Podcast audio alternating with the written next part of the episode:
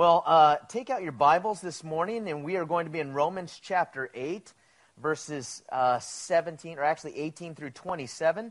And if you don't have a Bible, you could follow along and you could grab a Bible there um, in the backs of the seats. In Romans chapter 1, really the theme of all of the book of Romans, uh, Paul is writing, and he said, I'm not ashamed of the gospel of Christ. And uh, the rest of Romans is this uh, expounding upon the gospel. But before we actually get into our text this morning, I have a picture here. Um, we uh, spent some time at the boardwalk on Wednesday. That's my daughter, Abigail. Uh, I don't know if you've ever been to the boardwalk. There's the one ride where you're laying down on your stomach and it's like an airplane. And uh, she's really freaked out to go on this ride. Dad, I'm not sure I want to go on. I don't want to go on. So she's kind of scared. Um, and, and then we get on the ride and it starts to fly. And she starts just laughing just a hilarious, like a gurgle that comes deep from within your soul. Like, uh, and, and she's just uh, laughing and she's smiling. And so I, you know, I, I risked taking out my phone, you know, because I didn't want it to go flying off and hit other people. But I, I took a picture of her, and then I took a picture just as we're going around in circle really fast, and it hit the sunset, and it was just this perfect glimpse. And you know, when I, I was done and I looked at those pictures, I was like, wow, what, a, what an awesome thing. And I want to share that with you because this morning, in Romans chapter 8, um, the joy that I had as a dad to see my daughter have this joy, there's a joy that parents go through in seeing their kids have fun. Um, you go to uh, Disneyland and you're, you know, in uh, rides in, in Fantasyland, and maybe they're kind of small. Maybe you still enjoy those things, but there's an aspect of it where it's more for the kids even than it is for us. It's kind of like Christmas when you open up presents and, and the kids open those things up, and their, your joy comes from them being excited. And I want to share with you this morning that in the same way that I felt that for my daughter, that I believe that God wants us to experience His joy. That it's not just, uh, He didn't save us so that we could be Robotrons and uh, like do my work now. You know, my Holy Spirit is in you, and I've empowered you with these gifts to do work.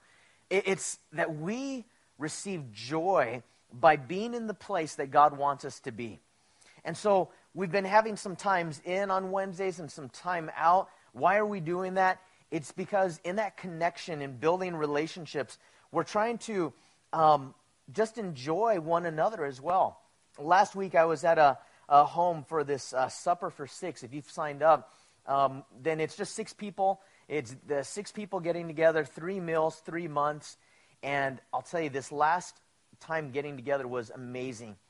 There were two couples that were there, and uh, they really didn't know each other well, had been coming to the church before I was the pastor here. And as they started to open up and share, all of a sudden I'm listening to two stories that are going on in their lives, and God just connecting the stories of things that they're going through.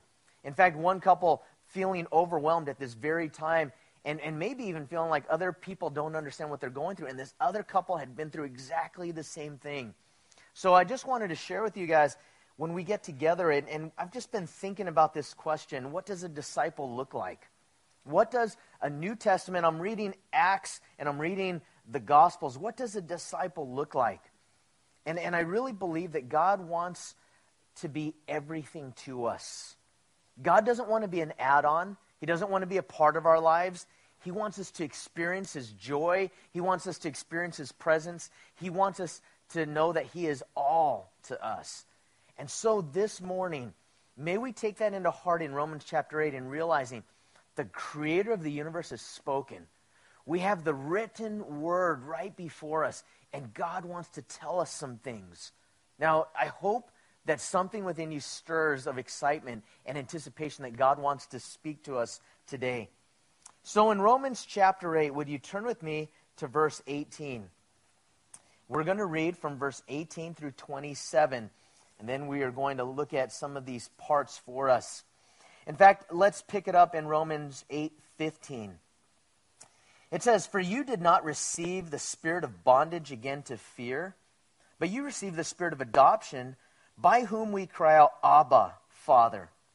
The Spirit Himself bears witness with our spirit that we are children of God. And if children, then heirs, heirs of God and joint heirs with Christ, if indeed we suffer with Him, that we may also be glorified together. For I consider that the sufferings of this present time are not worthy to be compared with the glory which shall be revealed in us. For the earnest expectation of the creation eagerly awaits for the revealing of the sons of God. For the creation was subjected to futility, not willingly, but because of him who subjected it in hope. Because the creation itself also will be delivered from the bondage of corruption into the glorious liberty of the children of God. For we know that the whole creation groans and labors with birth pangs together until now. And not only that, but we also have the first fruits of the Spirit, even we ourselves groan within ourselves, eagerly waiting for the adoption, the redemption of our body.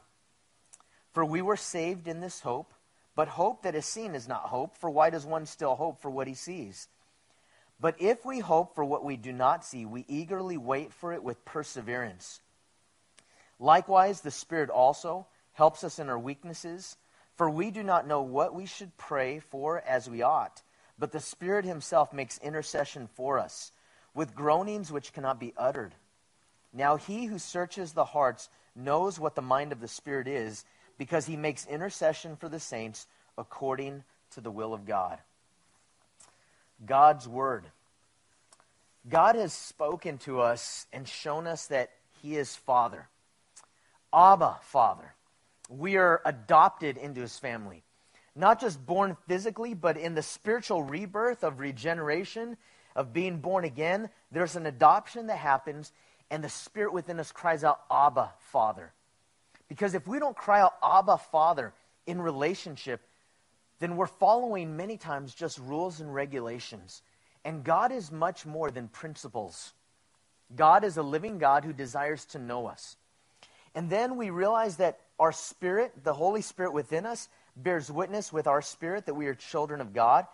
And now we get into this portion of Scripture in which there are two topics that every believer understands and knows suffering and glory. And on this side of eternity, we know more suffering than we know glory.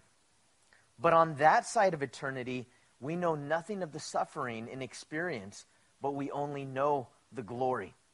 So this morning, I want to start off here in Romans chapter 8, verse 18, with this unworthy comparison.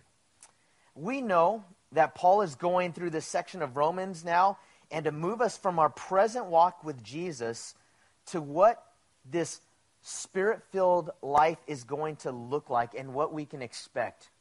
And he begins with this that this suffering now is not worthy to be compared with the glory that is going to be revealed in us.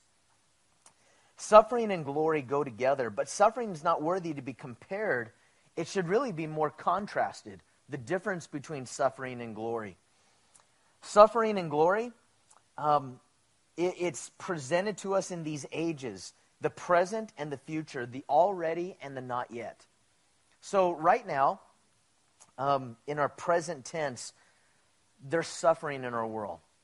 In fact, when we look at suffering in our world and what we go through today, all of God's creation, um, and by creation, it means nature, God's uh, non human creation, and God's children, his people. We groan for God to come back, for God to restore things that are not right. I want to share with you two news items that were in the news yesterday. The first one really struck me. Um, it's a, it's um, an account of some violence. When I was in college, my roommate, Eric Bralsma, um, we were both football coaches. And uh, I was down in LA from LA. He said, Matt, someday you're going to coach this big school in LA. And I'm going to, and he made up a city. He said, I'm going to coach a small little town, you know, in, a, in the country, and we're going to meet in a state championship or a national championship. And he, he said, uh, I'm going to coach a team in Broken Arrow. didn't know Broken Arrow was a real town. Yesterday on the news, I found out that in Broken Arrow, Oklahoma, two teenage boys, for reasons that they still don't know, took hatchets and they killed the rest of their family. They killed their mother and father, their three siblings, one other sibling, a 13 year old girl, survived, and the two year old was untouched. Now, these boys had a desire that they, they were calm when they got arrested. And when they got arrested, they admitted to the police that they did it. They admitted to the police that if they had not been arrested, that they were going to go out beyond their family and kill other people as well. And you look at a world that we live in today and you think, how in the world does that happen? How does that happen? Where a family, when they showed pictures of this family growing up and what this family was like, they did things together. Their, their family, from, their picture uh, on their Facebook profile was a picture of their family. And what literally possessed these two young boys was evil. Some possession, something happened that caused them to do this. And we cannot only look at um, sociological things, there are spiritual implications as well. It's a world of suffering that we live in.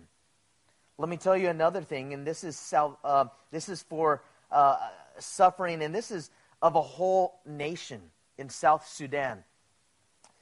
One of the gauges of famine is the people that are collapsing in Sudan from hunger. Now, we could read that as we're, you know, that's Africa, the other side of the planet, a different continent. But when you watch the video, it's heartbreaking of this woman who collapses in the middle of the street. The cameramen are just filming this woman. They help her up, and then they start to interview her um, when she finally gets, you know, um, her, her consciousness back. And this woman has not eaten in three days. She finally went out to look for work because she has two children, and the children are wasting away. And thousands and thousands of people, getting into possibly millions, are going to die of starvation. And it's not the food that is the main thing. The main thing is that Sudan is in a civil war. And because of the civil war, there is no ability to get food through the roads because the roads are right in the middle of this conflict. So you watch this thing happen on the other side of the world, and it's so easy to click and go to another channel. It's so easy to think, well, that's not my problem because I live here in Scotts Valley. And everything is fine where I am. I'm in this, you know, community where my girls can ride their bikes around. I'm in a place that, that I'm blessed by and, and a, a beautiful place where there are a million people coming to this area so that they could run because they're enjoying the beauty of, of this area. And it's not a guilt trip for us to, you know, it's God created this for us to enjoy.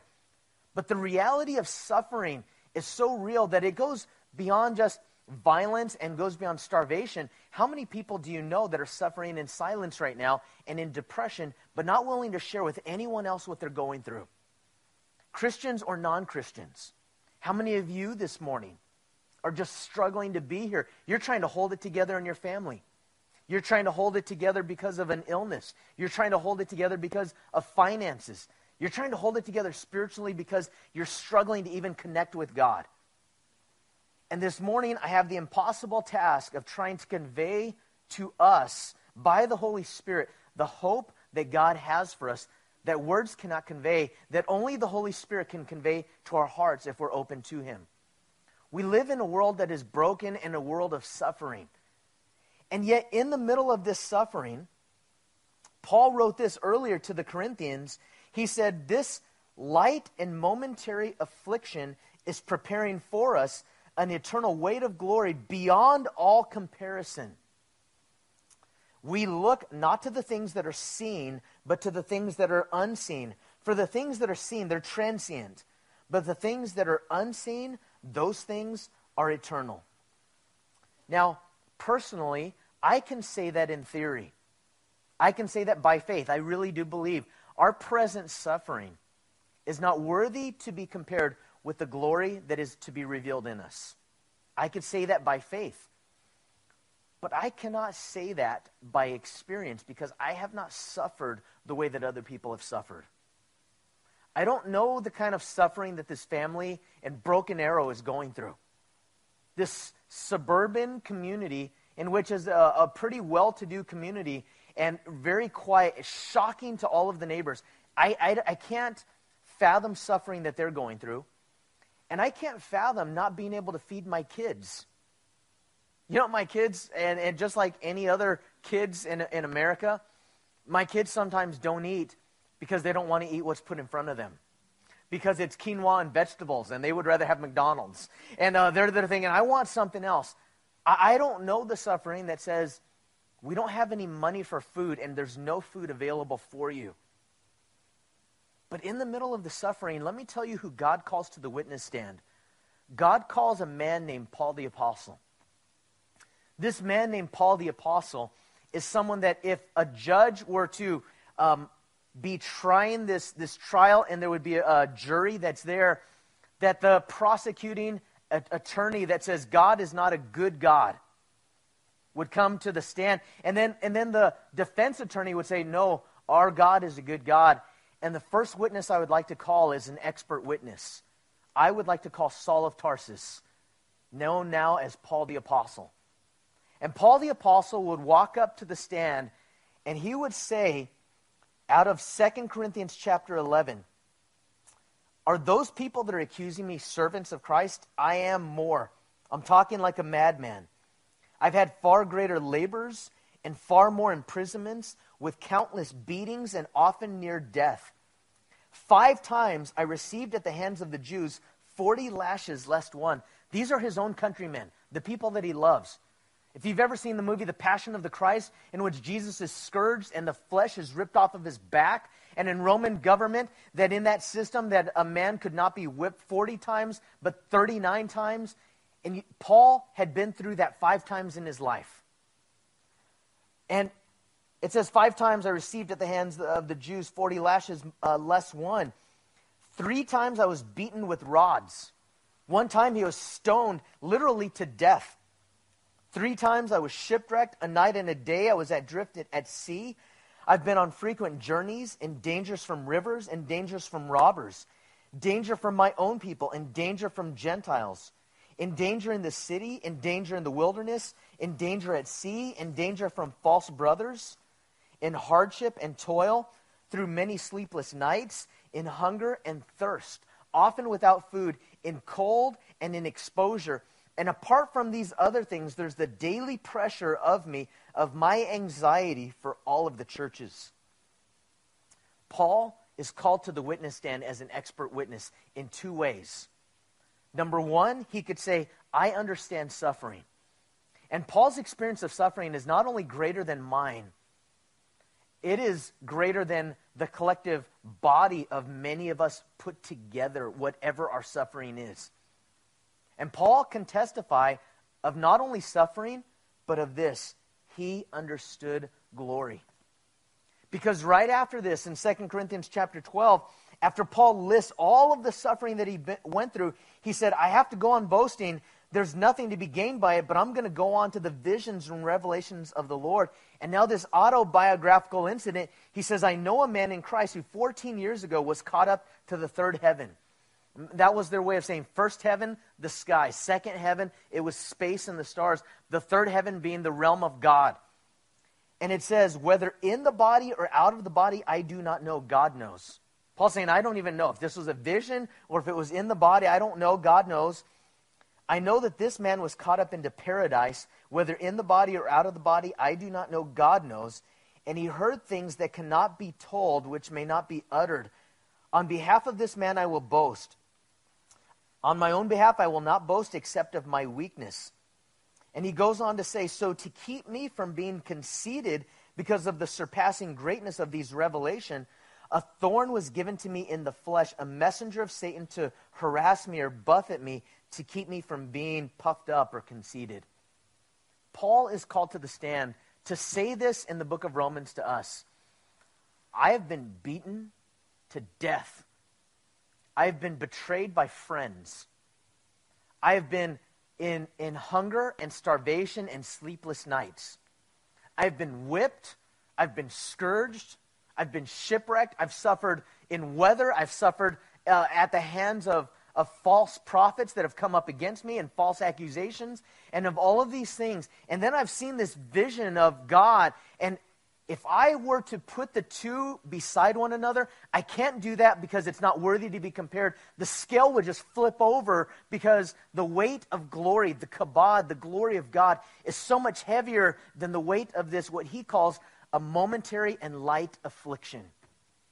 And this morning, I would just bear witness in Scripture to us that it is a light affliction compared to the glory that will be revealed in us. Isn't that an amazing thing this morning? And, and it, I hope that in the here and the now, that the Holy Spirit conveys to us the not yet that we await, that there's a glory that's going to be revealed in us. And we're groaning and we are waiting with all of creation for that time of redemption. And we're not there yet. And yet we live in this hope and this expectation. Now, understand this that in our suffering, God never wastes our pain. I could waste it. You know how I could waste pain? I could waste pain be, by becoming bitter. I could waste pain by not getting the lessons that God wants to teach me.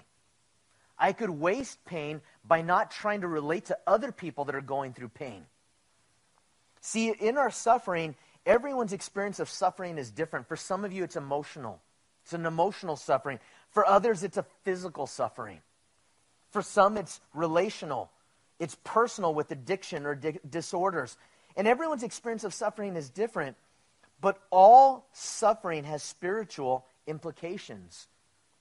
Did you know this? Our suffering becomes the battleground. And the battleground is God wants to produce in us something as a result of the suffering that we go through. Not necessarily that God is trying to make us suffer, but when we go through the suffering, do you know, do I know, do I grasp it in the middle of the suffering? God, you could use this suffering right now for me to have faith, for me to grow in, in an expectation, for me to be able to relate to other people. All suffering has spiritual implications. There's testing. It also comes with temptation to not trust God. All suffering comes with the temptation to blame God and to become angry at God. So there's this battle. Also, in our suffering, another lesson for the Christian is this God does not want us to suffer alone. And for the non Christian, God does not want them to suffer alone.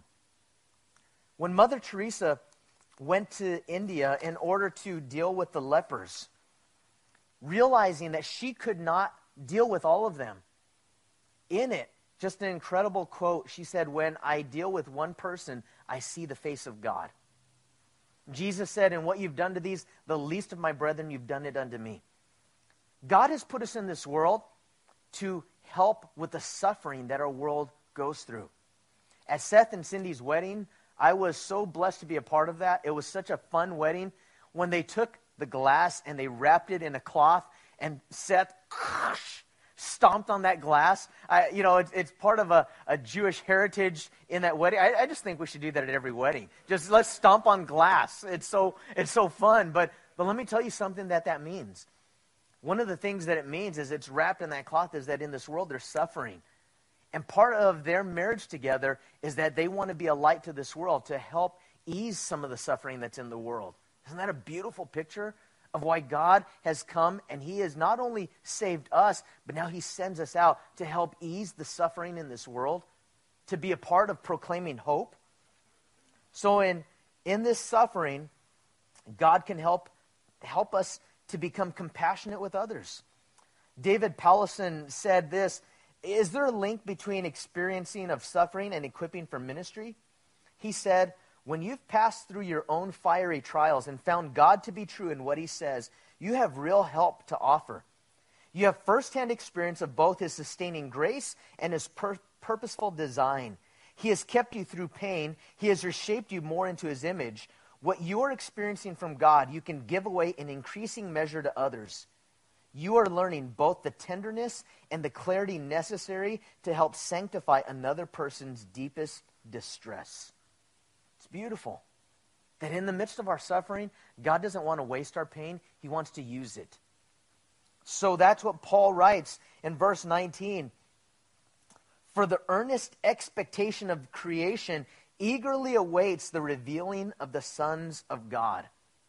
So, in the suffering that our world goes through, all of creation groans, all of God's children groan, and, and creation here speaks of all of God's creation out, outside of humankind. This earnest expectation, the word earnest means this resulting from or showing sincere and intense conviction. Isn't that an amazing thing? A, a sincere and an intense conviction. I hope and pray that your hope is an intense and a sincere conviction. And then the word expectation, it's a Greek word that is uh, the word apokaradokia. Okay, can you say that? Apokaradokia. Now let me tell you what that means. The word kara in the Greek is a word that means head. Apo is to lift. So to put these together, let me give you this literal definition. It literally means to wait with the head raised and the eye fixed on the point of the horizon from which the expected object is to come. Let me repeat that. It's to raise your head with the eyes fixed on the point of the horizon from which the expected object to come. Cranfield writes, it depicts somebody standing on tiptoe, head raised, stretching or craning the neck forward to be able to see. Isn't that a great picture? If you've ever been at a parade, you, you know, you're trying to get through and you're trying to see. And, and the, the parade is coming through at eye level.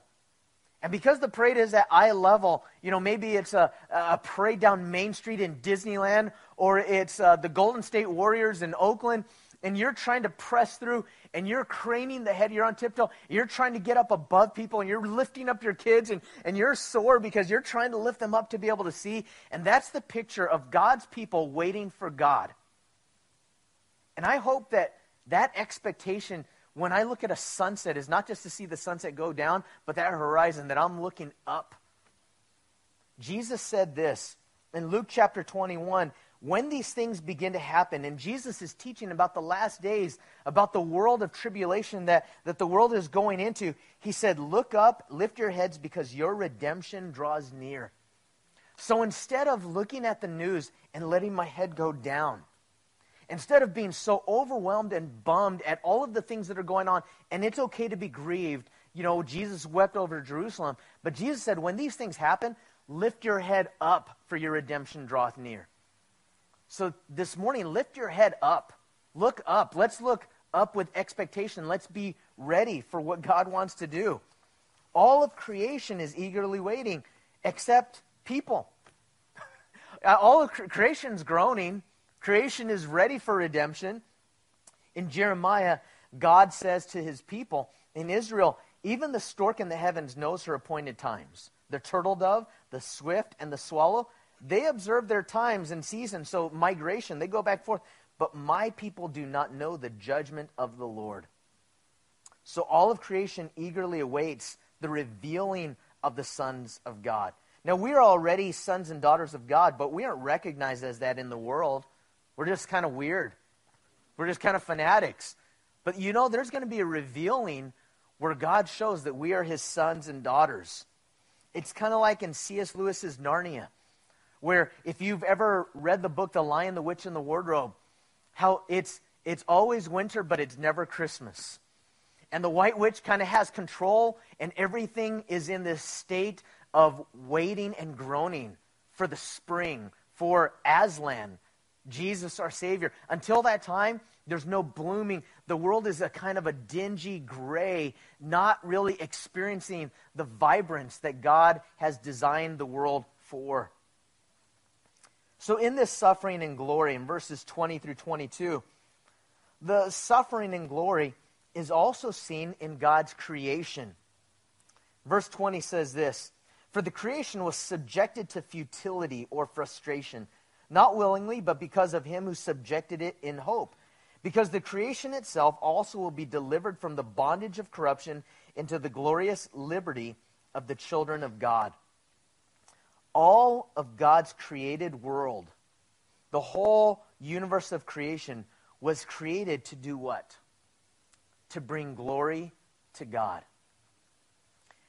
Um, when we went on the, the um, Gen 1 camping trip. We went on the young adults camping trip. We went into the boonies. I'm talking like the boonies where there is no reception. Foresthill is a city that's in the boonies. We went 40 miles past that. So we went on some roads where the pavement stopped and it became dirt. And at night, the most beautiful thing is to stop. And, and in the middle of the, te- I was teaching, and we're in Hebrews chapter 11. And I just stopped because I was in awe. I just said, hey, look up. And we looked up, and, and where we live now, we kind of know where the Milky Way is, where we live, and we can say, okay, that's kind of the Milky Way because of the city lights. But when you're out in the middle of nowhere and there are no lights, the Milky Way looks like God poured milk across the heavens because there was so much bright, you know, so many bright stars. And if you look at a universe that big and you think, well, that universe is kind of big for people. You know, and that's just our own galaxy. And then there's other galaxies that are out there. And the Hubble telescope talking about how, like, there's stars that are, you know, the, the, as big as the sun is to the speck called the Earth, there are stars that make the sun look like that speck out so far that we just, you know, barely have a, uh, an inkling that they're out there. And we think, well, this, this universe is too big for us. And it is, if this universe is just for us. I'm not saying UFOs, I'm not, uh, but I'm saying this universe is about the right size to show God's glory. It's about the size that God wants to show that He is the creator and He is all powerful. And in the midst of this creation that is meant to bring glory to God, so many times people worship the creation rather than the creator. Uh, Santa Cruz Mountain, Santa Cruz County, beautiful. I, I, I personally think when it comes to like weather and climate and atmosphere, this is the best place on the planet Earth. You know, in many ways, I, I just feel like, for me personally, I just, I love mountains, I love the beach, I love all of these things. And yet, realize this how many people are enjoying this today at the wharf to wharf or on a daily basis that don't give the glory to the God that created this? That this place, in and of itself, is only meant for us. In fact, when we realize that God is the creator and God is the, the one that, that created this for his glory, we enjoy it all the more. Because we can enjoy the climate and the beauty, but it also does something worshipful where our worship goes beyond what we could see to the heavens, to the Lord who created all of this. So many people have these mistaken thoughts about creation. I just think about Michelangelo's David. Um, I, I, don't understand how why don't, they don't have arms. Why David? You know, it's that's how they did statues back then and these sculptures. But at that time, that was kind of the way that they did them. They did the sculpture. There's no arms. But if you've seen Michelangelo's David, how long did it take to chisel that out of rock? I mean, it is just uh, uh, pristine. It is amazing. It's a beautiful thing. And when you see that, you don't say, that rock look what that rock did. It is so amazing that that granite or whatever it's made out of, that rock, it formed itself into this incredible image of David from the Bible. Oh, all hail rock, all hail granite. No, you know what people do? They think of Michelangelo because Michelangelo is the one that created that. He's the artist behind it. And so while creation is subjected to futility, Part of the reason why it's subjected to futility and this bondage of corruption is this people don't give glory to the one honor and glory is due, as we read in Romans chapter 1. So, right now, creation is subjected uh, to futility or frustration, rotting, mold, mildew, decomposition, erosion, smog, pollution, global warming infestation, drought, pestilence, famine, death. Creation is subjected to chaos and frustration. Uh, uh, Ecclesiastes, in a sense, is a commentary on this. These natural disasters, what insurance agencies call acts of God. It's kind of a funny thing, right? It's like you go and you get an insurance policy. What's not covered? Acts of God. What do they consider acts of God? A tree falling on your car, an earthquake, a tornado, acts of God. No, God is the creator. God is the one that blesses us with all of these things. Don't blame God. Blame this fallen world that we live in. But even Jesus spoke of the renewal of all things. I, I want you to listen to this. In Matthew chapter 19, verses 27 through 30, I love the way that it says this. Peter answered and asked Jesus, he asks him this question, and it's kind of about suffering. See, we have left all and followed, followed you. What shall we have? Okay, we've left everything to follow you, Jesus. Now, what are we going to have, therefore?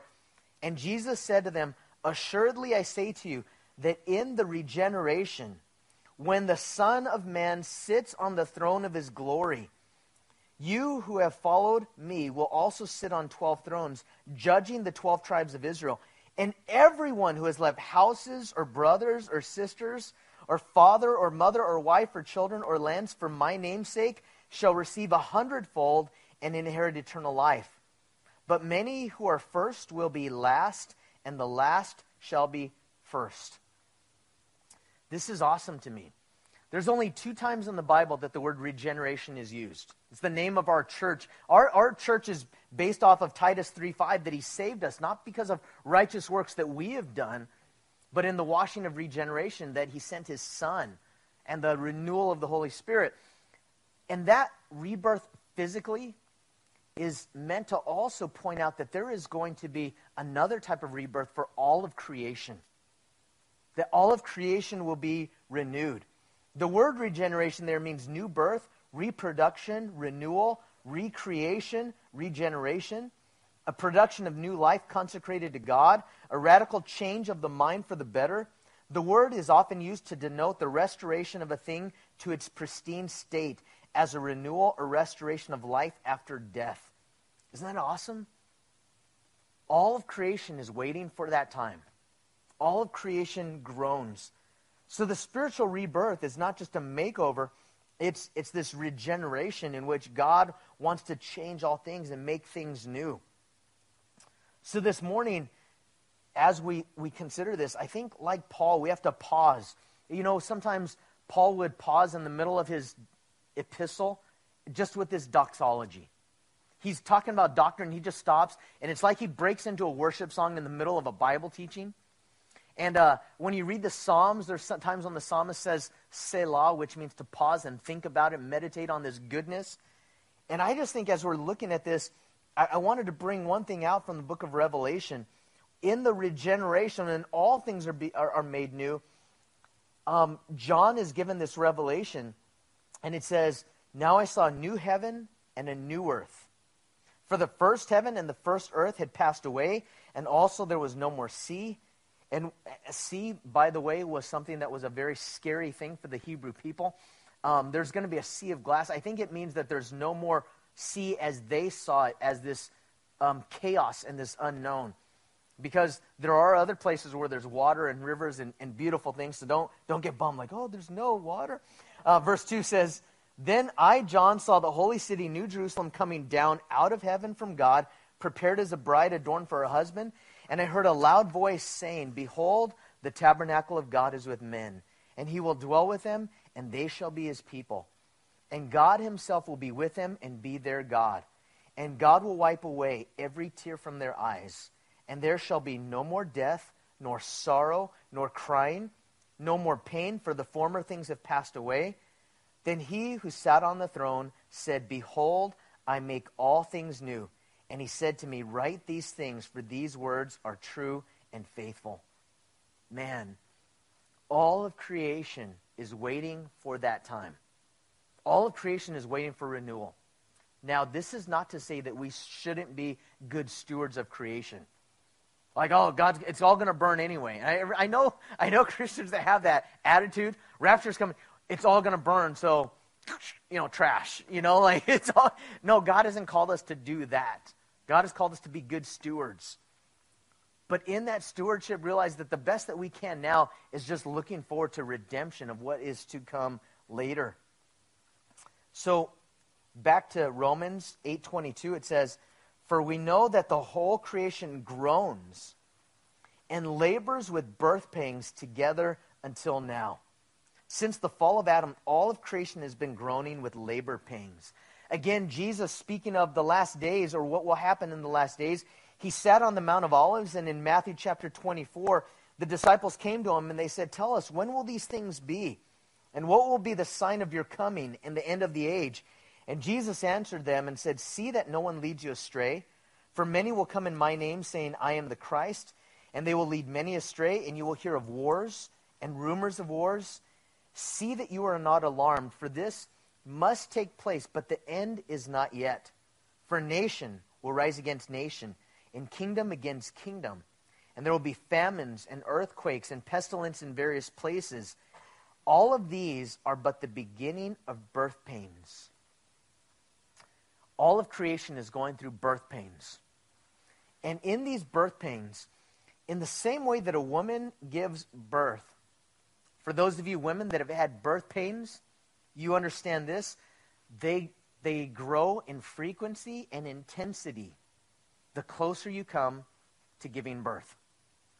Now, this is a crazy thing. It says, For since the beginning, all of creation groans like this birth, like since Adam and Eve fell, there have been labor pains that our world is going through.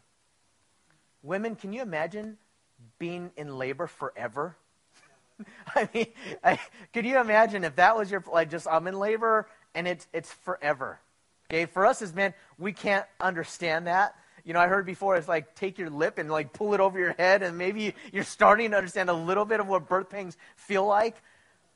But in birth pangs, the reason that that a couple can go into this or a woman could go into this is is there, there's a baby that there's a birth of new life that is going to take place. And all of creation groans looking forward to this time. I, think about earthquakes. I think about the frequency more than ever, the intensity more than ever. I just think about all the way that, you know, climate change and the way that the world is changing. It's these birth pangs. And the more that they increase, the more that I, I feel like it just shows us that the redemption is drawing near. And then in the suffering of creation and glory, um, there's also a suffering and glory for God's children. Verse 23. Now, it's not focusing on God's created world that is not people. Now he's focusing on his people. In verse 23, it says, Not only that, but we also, who have the first fruits of the Spirit, even we ourselves groan within ourselves, eagerly waiting for the adoption, the redemption of our body. So not only does creation groan, but we groan. I don't know about you guys. I groan. I literally, physically, verbally groan. Uh, I, I groan. And, and uh, I groan just like it says, we also. We groan within ourselves. It comes from within because we live in the now and the not yet. We're not there yet. And in the now and not yet, we are new creations in Christ but we aren't yet perfected. We have the first fruits of the Holy Spirit, but we haven't received yet the full harvest. The, the first fruits, um, a, a, fig tree, when it bears first its first figs, those are not the edible ones. Those are nasty. Don't eat those ones. Those are gross. But, but when it bears fruit, that first fruit, it shows us if there's a lot, it means that when the real fruit comes out, it's going to be good. And there's going to be a big harvest. So the Holy Spirit is this feast of, uh, or the first fruits. It's like the Feast of Weeks or Pentecost. It celebrates the reaping of these first fruits. So we've been given the Holy Spirit at Pentecost. And now, as Christians, we have the Holy Spirit. We've been adopted legally. We're His. We can call Him Abba, Father. But we haven't yet moved into the home that is being prepared for us. I love this picture. Um, our friends, Rob and Michelle, when I went to Russia with uh, Rob and Dave Johnston, uh, his daughter uh, Ashley, she, um, she came with us. It was in the year 2000. Um, we went to Russia not too long after you know the, the wall came down, the Iron Curtain, and um, we were able to go there, and we visited this orphanage, and there was a little girl there that Rob just just loved, just loved this girl. He went back to Russia in the succeeding three consecutive years, so four years in a row. And during that time, they adopted this little girl. They had the process going. And so, even though the process of the legal part of the paperwork had already taken place, that girl had not come to America to live with them yet. And even when it was kind of a, a, sealed thing and there was the approval, there was still this waiting period that everything had to be in place before she would come home. Deanna and I were with them at Calvary Chapel Thousand Oaks, where we had the church there gathered and tables, and it was a homecoming. And when they came in with their daughter that they had adopted, and at that time she was 11 years old by then, she came into a family that was waiting for her. And, and tears of joy and rejoicing. And you know what? We have already been adopted as children of God, as those that have received Christ, but we have not yet moved to our home that is being prepared for us. So we're waiting anxiously for that adoption. So we groan within ourselves for two reasons. The first thing is physical weakness and sickness. It's this groaning that 20 um, year olds don't quite understand the groaning. Um, you know, I, I, think 60 and 70 year olds understand groaning more than the 20, 30 year olds understand the groaning. And the 20, 30 year olds more than the 18 and the 16 year olds understand the groaning. But, but believe me, groaning is a coming, right? and when there's that groaning, there's times when it's quiet and I'm walking down some stairs and I've had operations on both of my knees and, and it's quiet and Deanna hates it because she could hear my knees and just cartilage rubbing up against cartilage and, and bones cracking. There's a, there's a groaning physically. Um, but I also want to share, you know, and, and there's, there's sickness, there's disease. And then there's a groaning that is my flesh. There's a groaning that at times, if you are around me when there's no conversation happening, you'll hear, ah, ah. And Deanna hates it. She, she hates it. it. It gets her all tense because she says, What am I doing wrong? It's not you, it's me. I groan because I'm angry at myself so many times. Because of my flesh, because of my sinful desires and the way that I can't control at times my temper or the way that I feel bad about a thought or the way that I didn't trust God and I didn't do something that God called me to do and I failed and I think about it and I groan. And so we've been redeemed, but not yet our body.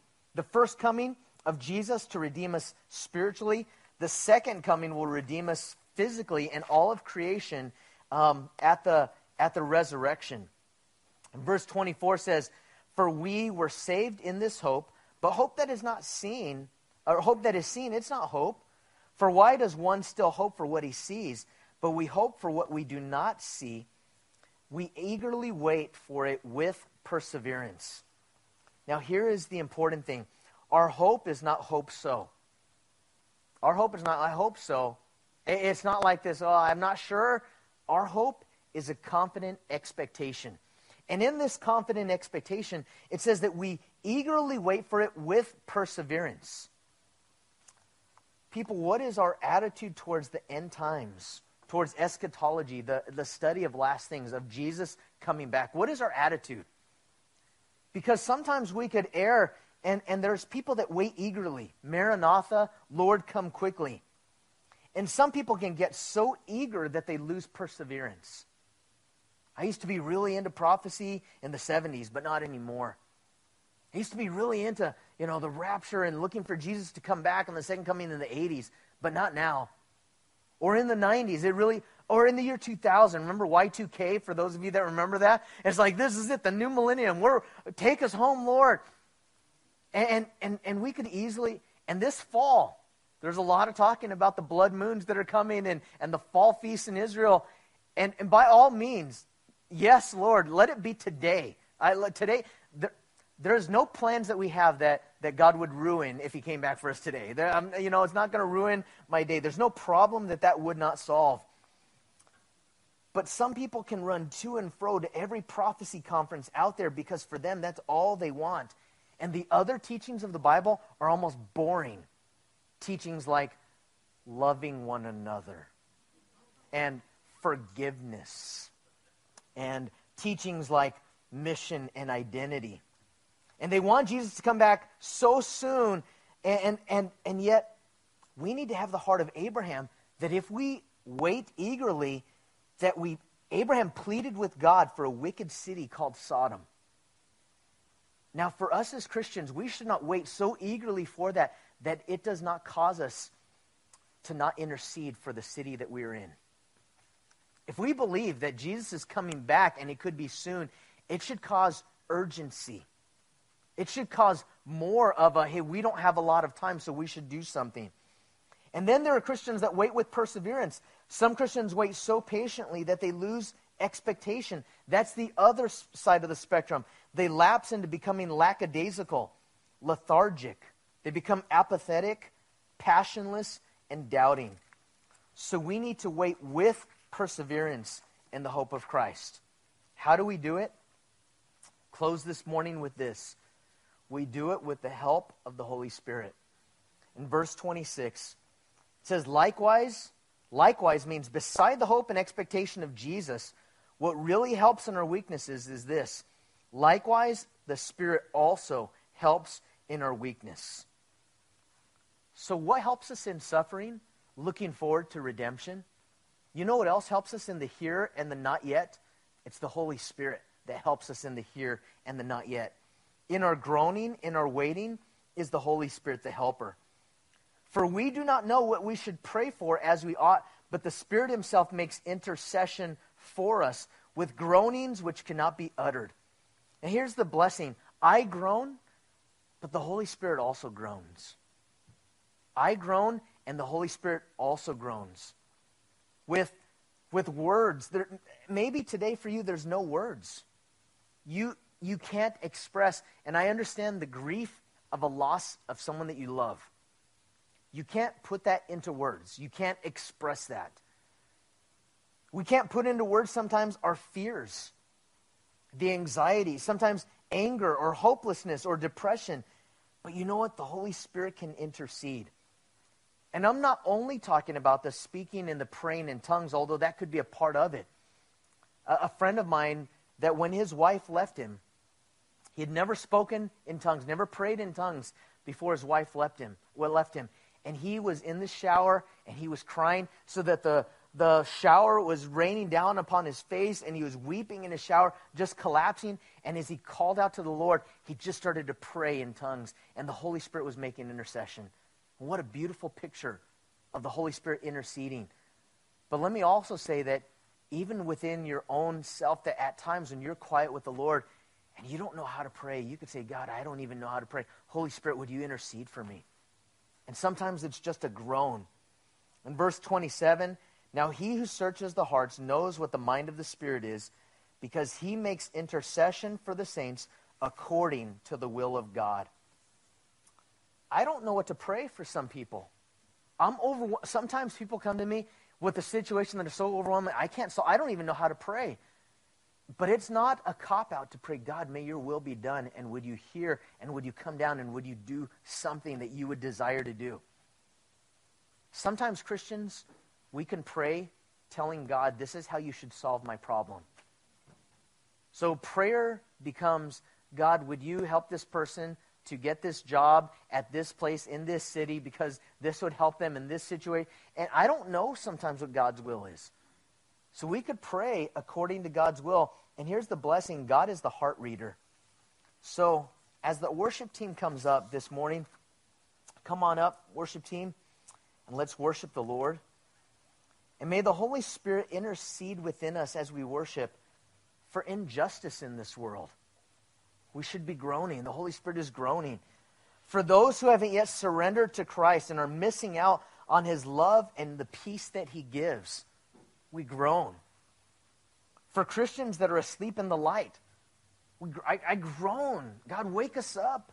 That we would do something, that we're not just here to get blessed on Sundays, but God, we're part of this mission that you've called us to.